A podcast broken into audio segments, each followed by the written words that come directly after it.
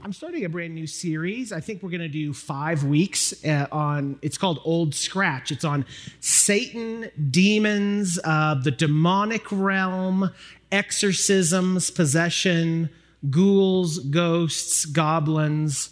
Uh, and I'm really looking forward to it. I think it's going to be a, a lot of fun. We've got a lot of great things to talk about. This is just the intro week, but we've got a lot of lot of place to go. I've mapped out most of the weeks, and so I'm really looking forward to it. You might be thinking, what the heck is the name Old Scratch? Well, as I've told you before, Old Scratch it's a it's an old folk name for Satan. Uh, it comes from a Norse word, they think, which is uh, skrat, S K R A T T E, uh, which means uh, wizard. And so it's just an old timey name uh, for the devil that I personally like. And just to, just to be perfectly honest with you as we start, this is the kind of series that um, I hate, or no, I don't hate, I love, but I hesitate uh, to preach. And the reason is I think that this is one of those topics that ends up weirding people out a little, you know, even when I was telling Marshall and Cindy that I want to do a series on, you know, exorcisms and stuff like that, Marshall said, Really? And he was like, I was like, yeah. And he says, you're brave. I was like, or stupid. It's one of, one of the two. But I know that it does, um, it tends to polarize and it makes people feel kind of uncomfortable in a way. I really love all that kind of stuff, but I know that's not the feeling uh, for other people. But I do think it's an important thing to talk about. And I want to start off by saying this that, that I believe that we as people, not just corporately, but individually, I believe that we are influenced by things we don't see. Like I really, I actually believe that. Like I think we always talk about how God is at work even when we can't see it, right? And feels like God, what are you even doing? Like Jonah, right? Are you sleeping?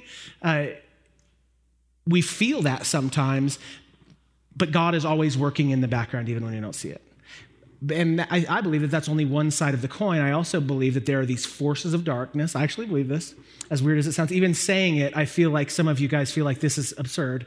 But I believe that there are forces of darkness that absolutely impact your day to day life. I actually believe that. I think that there's forces of darkness that affect your marriage negatively.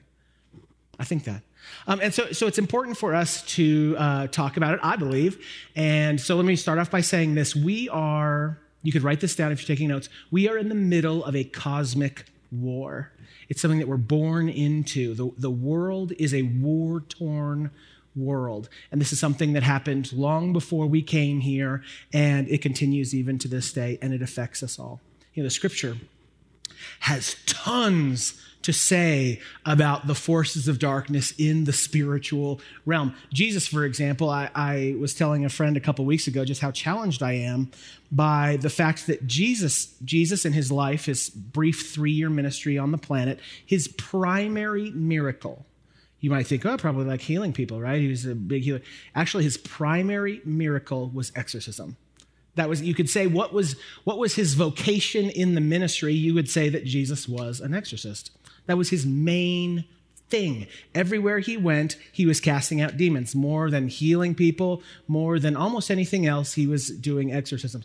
Uh, you look at Paul, who wrote a great deal of the New Testament. He all the entirety of his writings are replete with these forces of darkness and how they negatively affect both our minds and our lives. Then you go to the early church, first, second, first, second, third century. All the writings they they have a huge um, they put a huge weight on the influence of spiritual forces, both good and bad, and how that affects their ministries, their churches, and their lives. And so for the West, I think for us, we live in like a really well developed nation. It feels to some of us probably kind of silly, right? To be like, really? Like, like, demons we're going to talk about demon like doesn't that feel like a little bit um, medieval perhaps and I, I in, in a sense i think it does but i would say this that that I think that not believing in like the forces of darkness tend to be um, a luxury that just shows that we come from a life where we're pretty sheltered right? Like, like i think very few of us if you except for the news probably very few of us have ever have the experience of like overt evil. But did you know that almost worldwide uh, places other than here, it is universally accepted that there is a cosmic struggle that affects the human world. This is true in Latin American culture. This is true in African culture. This is true in Indian culture, that we are in a war. That's also a big part of Christian culture, too. Uh, it's funny, I was trying to think like if someone has an opinion on Satan, let's say, um, after first service, people came up to me, you know, with all their like cool theories about all this, and it's like, they're like, okay, why, why, um, why do you think what you think about demons in general? Where would you have gotten that idea? And I think of some like non extra biblical texts in the Christian tradition. Show of hands, has anyone read the Screwtape letters? Y'all remember 2016, I think we did a series on the Screwtape letters. It's a book by C.S. Lewis. It's one of my favorite books, but I believe it's probably the most um, insightful book that I have personally ever read when it comes to the supernatural realm. But what's hysterical about it is it's totally fiction. It's written by this uncle, Screwtape, to his nephew, Wormwood, both of them being demons who are trying to pull people away from God. But it's so brilliant and it's so insightful.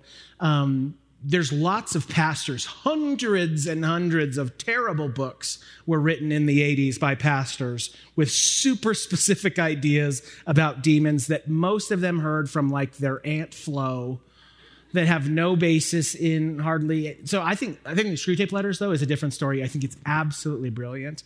Uh, show of hands who here has read uh, this present darkness by frank peretti? Y'all remember that? Everyone that raised their hands showing their age it came out, I think, in like 1981 or something.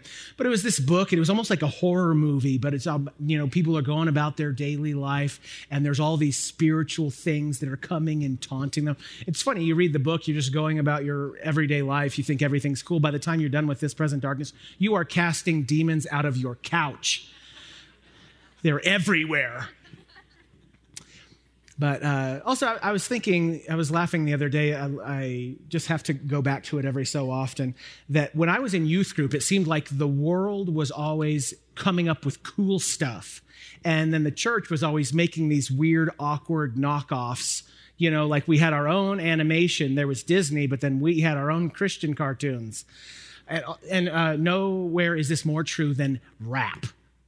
My gosh. So, like, so like the world had gangster rap so, you know, early 90s, let's see, uh, like Tupac.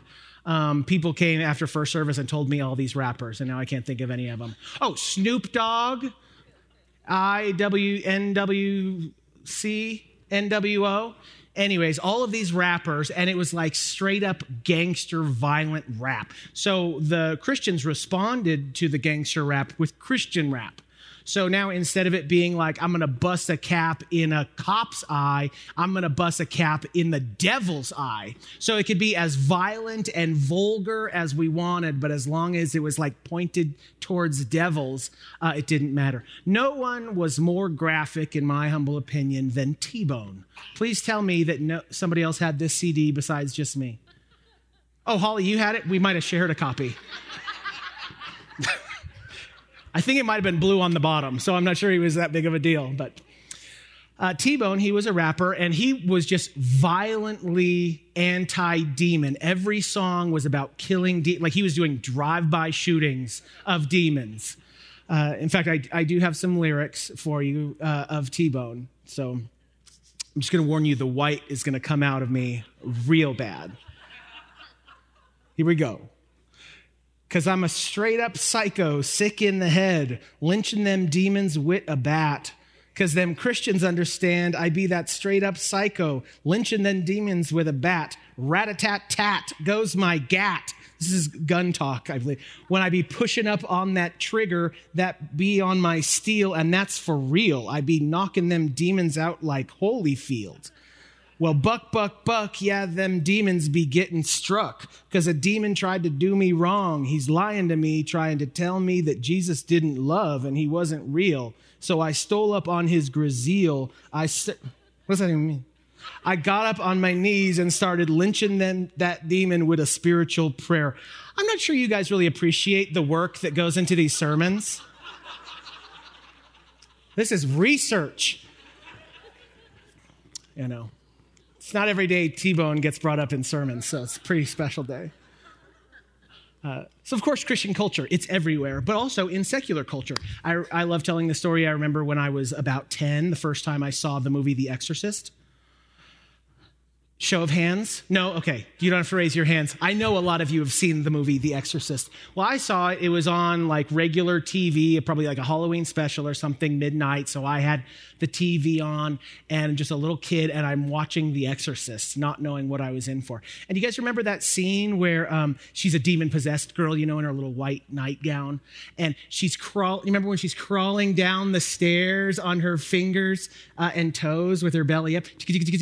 Going down the stairs. Anyways, I saw that and I froze. It's like I couldn't. I was just the most scared in the world. Like it was my body shut down. And I and at that point, you know, of course, I, I started to have to pee. I needed to pee. But that required that I get out of bed, and that was not happening. So so I, uh, true story, I ended up, I grabbed my Bible, like my illustrated children's Bible, and brought it with me to the bathroom. I don't know why, like, if, if a demon was in there, I could hit him with the Bible, or he'd be impressed by my Precious Moments Bible. But, anyways, yeah, so the, I was trying to remember what my point was. Oh, yeah, secular culture. Also, of course, there's things like uh, The Conjuring. Y'all know that I like scary movies. Uh, the Conjuring is a movie that I love. It's about uh, uh, possession. And what's interesting about The Conjuring, though, if you've seen it, you may know this, is that it's not gory, it's not graphic.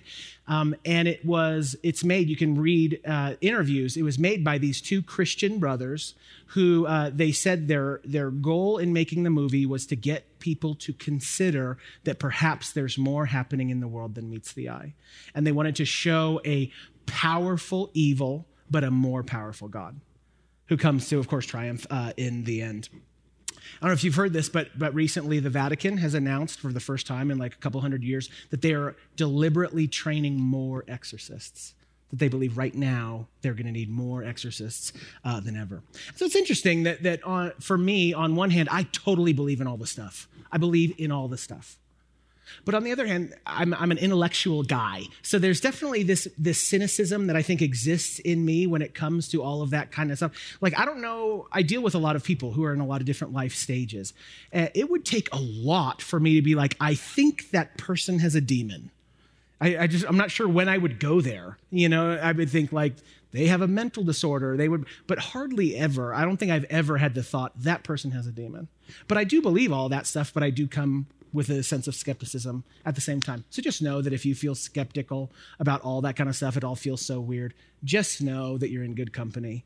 Um, I think there's like this continuum. On one hand, you have people that are pumped that we're finally talking about demon stuff. Finally, we're talking about the real spiritual stuff. Like they want us to bring people in, do exorcisms. Like my my ex husband would be a good place to start.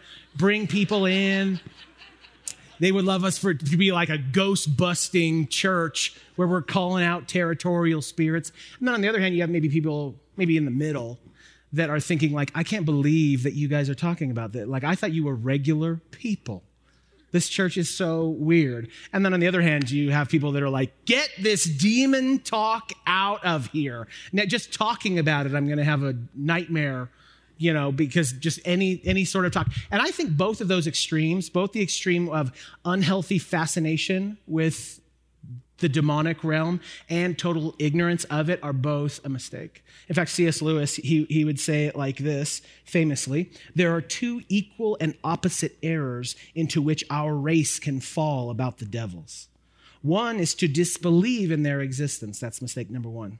The other is to believe and to feel an excessive and unhealthy interest in them. Right? So, on one hand, don't believe. The other one, believe too much in an unhealthy interest. So we're not trying to do either of those. We're trying to um, read and learn while not obsessing. And just to uh, give you an idea where we're going, my goal in all of this is to have the one source of information for us be only the Bible. That's not always the case, but in this particular series, only the Bible. If it's not in the Bible in particular, we're just going to say that we don't know. The reason for that, in particular, this topic, is that there is so much bad, bonehead information out there. You know, you guys remember like Dante's Inferno? People, uh, you know, I don't know if you know this, but there's seven seven circles of hell and all the different, you know, blah, blah. Look, could be. But if it doesn't say it in the scripture, we're not talking about it in this particular series. So I'm more than happy for you to come to me after service and tell me, you know, my Aunt Flo thinks that there's five different kinds of demon that, again, could be, but we're not talking about it in this series. This series, it's only what we can find in the scripture. Okay, are you ready? That was a long intro. My time's almost up. Okay, here we go.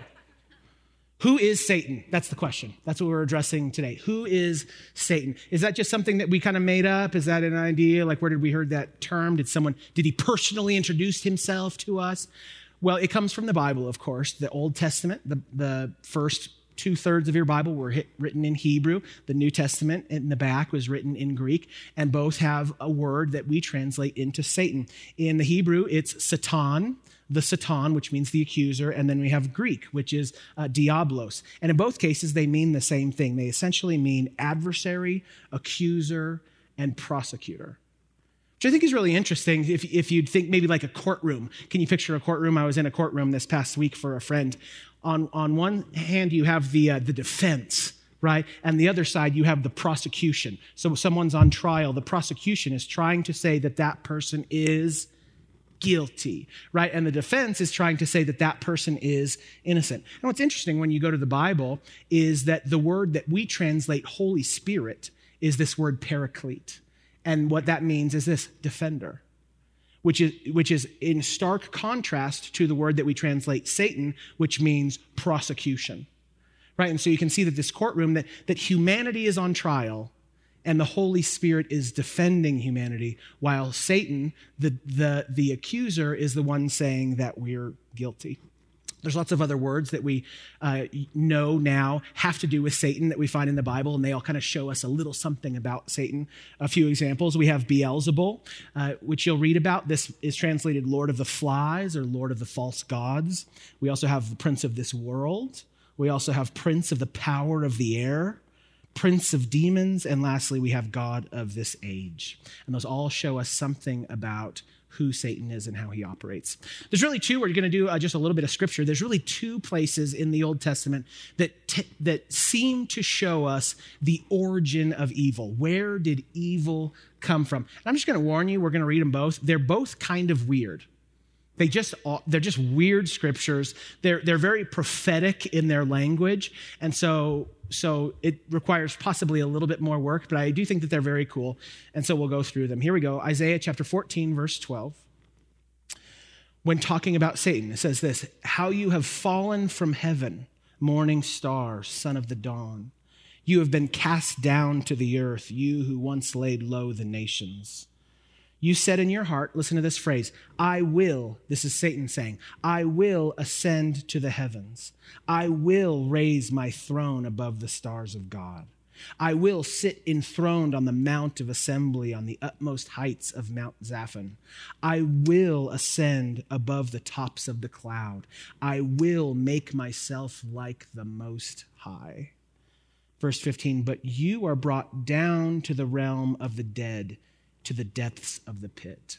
So it's interesting scripture here. What we see is that Satan comes and he makes these five I will statements, right? I will, I will, I will, I will, I will. And it shows us something that's very important to understand when it comes to all of the angelic realm, which is this is that Satan is what theologians would say a free agent, which, to, which is to say he has a free will. He has the ability to make choices. He has a will just like you uh, have a will. He has choice. Ezekiel chapter 28. We'll jump around just real quick. This is Ezekiel 28 is a cool chapter. You should read the whole thing uh, get, when you get home if you get the chance. Ezekiel 28, it's a, a prophecy against this earthly king. It's a, his name is the king of Tyre. So he's, he's this earthly king, and he, he, judgment is being pronounced on him because of his pride. And so the prophet's going and pronouncing judgment on this earthly king, king of Tyre. And then about halfway through, it's like he, his brain like stops and he reboots and he starts saying the prophecy again. But now, instead of talking about the earthly king, he's talking about what's happening in the spiritual realm, the things that are motivating the king. And so you can see that like the beginning phrases are kind of the same. For example, verse 1 of Ezekiel 28 The word of the Lord came to me, Son of man, say to the ruler of Tyre, this is what the sovereign Lord says. So clearly he's talking to this to the king of Tyre, and then there's the prophecy. But then jump to uh, verse 11. This is where it reboots. The word of the Lord came to me. Son of man, take up a lament concerning the king of Tyre and say to him. See, that's the, this, almost the same phrase that he's, he's restarting his prophecy. But he says, This is what the sovereign Lord says. But now he's not just talking to the king, he's talking to the spirit that's motivating the king, talking to Satan. You were the seal of perfection, full of wisdom and perfect in beauty. You were in Eden, the garden of God. So, so you can already see how is, how is the king of Tyre in the garden of Eden? It doesn't make any sense. No, he's talking about Satan. Satan was in the garden. Every precious stone adorned you. And then all kinds of stones that I won't pronounce for my own ego. Your settings and mountings were made of gold. On the day you were created, they were prepared. You were anointed, talking about Satan, you were anointed as a guardian cherub, for so I ordained you, says God. You were the only, you were on the holy mount of God. You walked among the fiery stones. Verse 15, listen to this. You were blameless in your ways from the day you were created till wickedness was found in you. Through your widespread trade, you were filled with violence and you sinned. So I drove you in disgrace from the mount of God, and I expelled you, guardian cherub, from among the fiery stones.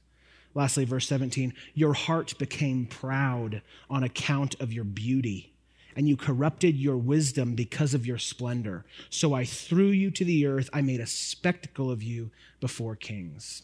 So it's interesting that, that we learn a number of things about Satan here, but one thing that's a big deal is this that when God created Lucifer, he created him, which is to say another name for Satan. When God created Lucifer, he created him good.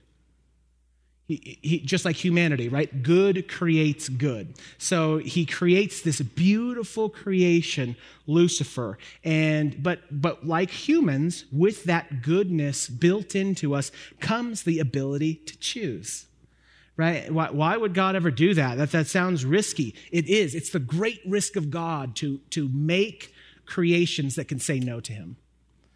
Right? That, that's what C.S. Lewis, C.S. Lewis says the greatest miracle God ever did was making creatures that could say no to him. Right? And so, so that's the great risk. Why would he take that risk? Because of love. Right? He, he wants to enter into loving relationship with his creation. And there's no such thing as love without choice. If you, if you aren't choosing to love someone, that's not love. That's something else. Can you love a robot? Totally. Can a robot love you? Probably not. Right? Because a robot, if a robot can't choose, in order for me to love you, there has to be an option for me to not love you. And so, so God builds us, builds within us the opportunity to make a choice for good or for evil in hopes that we'll make the right choice. And that's built into Lucifer himself, although in his particular case, he chose and continues to choose the wrong path, which is the, the way of pride, trying to exalt himself above God. Are you with me? 1 Timothy chapter 3, verse 6. Just a couple more. So this this verse it sort of seems weird because it's almost like a side note to what the scripture is actually about, but it does show us something very important about Satan. This is uh, Paul telling Timothy what the qualifications are for an overseer in the church. He says this in verse six: An overseer must not be a recent convert or he may become conceited and fall under the same judgment as the devil. Wow. So just in, in passing, he tells us what the judgment of the devil was. The problem with the devil, why he was judged, was because he became conceited. Right? Pride. That's the problem. And so, so it's uh, interesting, I think, pride, because, because pride, I think, is really insidious because it's by nature self deceiving. Like the, the, most, the, the more proud you become, the less likely you are to think that you're proud. I'm sure you, I'm sure you probably know people like that. Not you, and you say your coworkers, right? So unaware and always convinced that the things they do is always right. Right? But pride has within itself, one of the reasons it's the worst is because it's always self deceiving. You hardly ever do people understand how proud they have really become. Uh, that's not the truth. That's not true for all sins. Take it for example. Let's say your your sin of choice is lust. You just go around and you're lusting after men and women that you see. Well, you probably know it. You probably are aware of that. Or let's say uh, your sin of choice would be gluttony. And every time you put on your pants and you suck in the flab, you see your sin bulging out of the sides of you, right? You're aware of it. The pride, pride isn't like that. Pride is pride is subtle and it's uh, self-deceiving and so that's why uh, you know you have a, like a pastor or a friend or a parent that says like you know what maybe you're not as perfect as you think you are and maybe it's time for you to repent proud people hate that because, because they never believe that they're the problem right? they, they always believe that the problem lives outside themselves and so you can see in Scripture, it's a huge theme in Scripture is humility, right? And humility is not thinking, oh, I'm just a pathetic worm. Like, that's not humility. Humility is submitting your will to someone else's will, right? To where someone else gets a higher opinion than you. Well, maybe, well, I think that blah, blah, blah. Okay, well, you know, but if, but if you're really humble in the Christian context, you would say, what's more important than what I think in this situation is what God thinks in this situation. Right? That's true uh, humility, which is exactly what Satan lacked. He wanted to put himself above God. Last, last, Revelation chapter 12. Uh, I hesitated. I almost took this one out because I didn't want to make all kinds of weird comments on the book of Revelation that would just detract from my point. So I'm just going to be quick. I've got like a seven part series on the internet if you want more Revelation stuff. But the book of Revelation is a weird book at the end of your Bible. It's, it's so um, extreme. It's called apocalyptic literature. It's a well known type of literature that was in Jesus' day, which we don't write anymore. And it's got all this huge, vivid imagery with dragons and fire, and everything has like a certain number of heads. And that's not only in the Bible. You can read lots of other. Are you guys familiar with the Dead Sea Scrolls? Well, in the Dead Sea Scrolls, we found lots of apocalyptic literature that has this exact kind of writing that's communicating different types of things. So, so we have to understand that, that some of the things that are happening in the book of Revelation are symbol for what's act, it's actually trying to communicate. So, for example, when we see Jesus in the book of Revelation, he's a slain little lamb, a lamb that has just been killed, uh, and he has seven horns and seven eyes.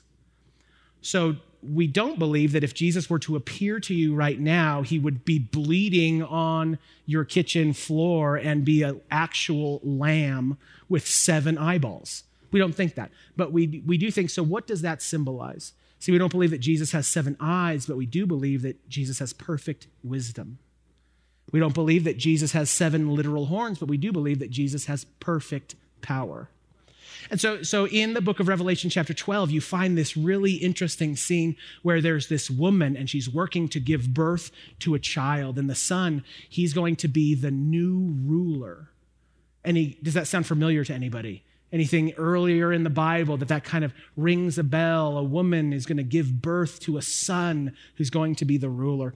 Well, in the book of Revelation, there's also this great dragon, and the dragon has seven heads and he has seven horn or ten horns and this dragon wants to kill the boy and so there's this big war that goes on over the life of the boy revelation 12 verse 7 then war broke out in heaven. Michael and his angels fought against the dragon, and the dragon and his angels fought back. It's the big battle. Verse 8, but he was not strong enough. This is Satan. He was not strong enough, and they lost their place in heaven the great dragon was hurled down, that ancient serpent called the devil or Satan. So this is helpful. Now you can see, oh, the serpent and the devil and Satan, that's talking about the same thing. It says right here, who leads the whole world astray.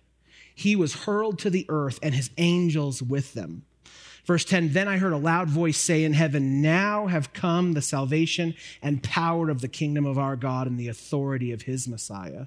For the accuser, talking about Satan, the accuser of our brothers and sisters who accuse, this is interesting. Understand this about Satan, who accuses them before our God day and night has been hurled down. They triumphed over him by the blood of the Lamb and the word of their testimony. They did not love their lives so much as to shrink from death. Lastly, verse 12, therefore rejoice, you heavens, and you who dwell in them. But woe to the earth and the sea, because the devil has gone down to you. I think it's funny scripture. It's saying, like, all of us in heaven are pumped that Satan's out of here, but bad news for all you people on earth, because now he's your problem. And then listen to this last sentence. He, talking about Satan, he is filled with fury because he knows that his time is short.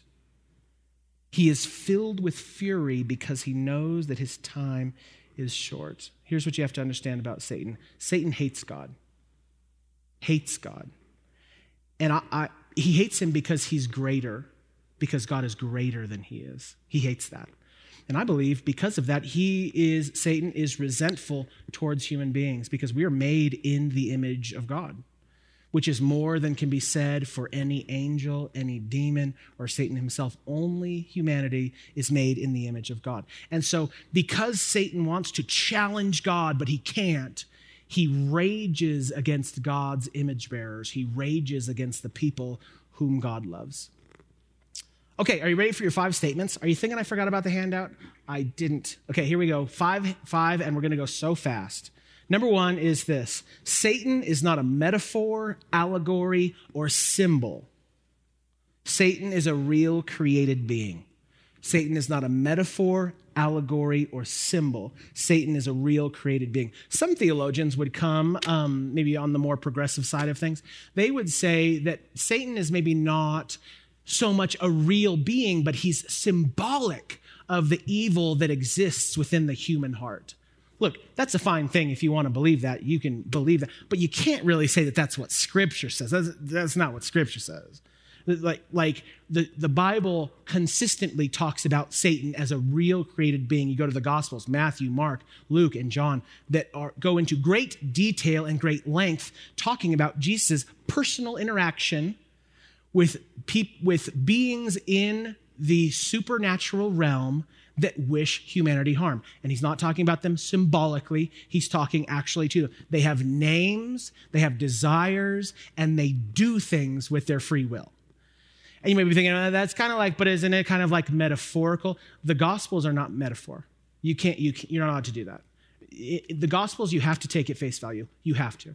You want to go to the book of job and talk about like the leviathan or whatever the great sea monster that has you know all the all the heads and stuff and you want to believe maybe that was metaphor primitive understanding of evil? Totally cool. That's fine with me. Or go to the book of revelation. The lamb with seven horns seven eyes. No it's a symbol. That's fine but you can't do that with the gospels. The gospels you have to take at face value because because if you don't um, the Christian faith literally crumbles right? Uh, with without taking the gospels literally like if you take satan as maybe he's just metaphor what's to stop you from saying perhaps jesus himself is just metaphor?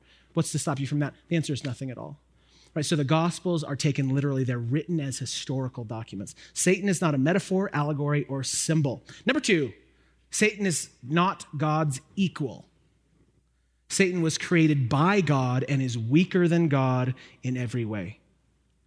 Satan is not God's equal. Satan was created by God and is weaker than God in every way. Of course, you know the, the creation story in Genesis chapter 3. We're still in the garden here.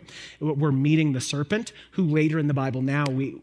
Back when Genesis was written, it doesn't make the equation that the serpent is Satan, but later on in the Bible, we finally make that connection.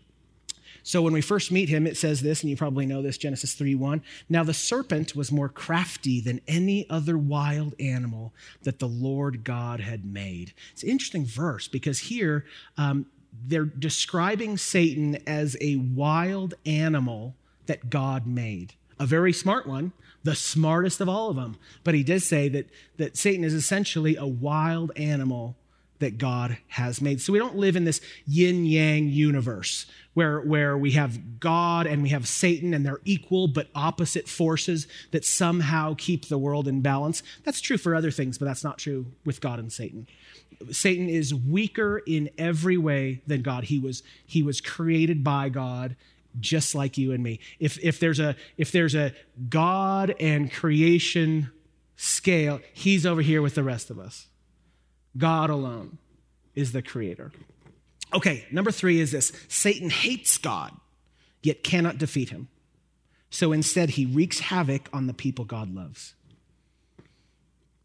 Satan hates God, yet cannot defeat him. So instead, he wreaks havoc on the people God loves.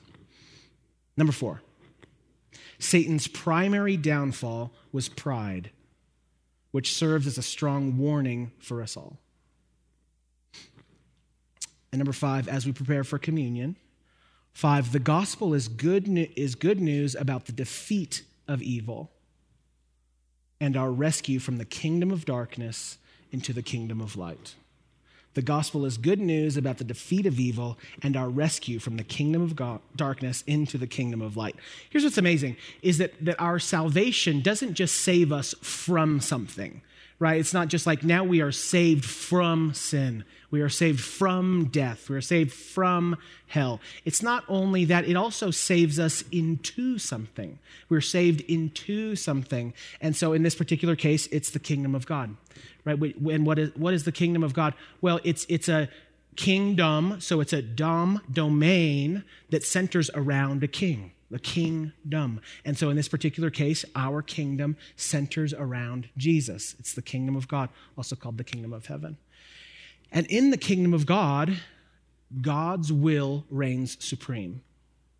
What he, you know, what he wants reigns uh, supreme. And so, so our um, part of our admittance into the kingdom is to acknowledge Jesus as the one true King. And as we uh, close, you, have probably heard that phrase a lot, right? The like the will of God. Doesn't that sound like something a preacher would say? The will of God. It sounds like that's preacher talk. Will of God. What what they even?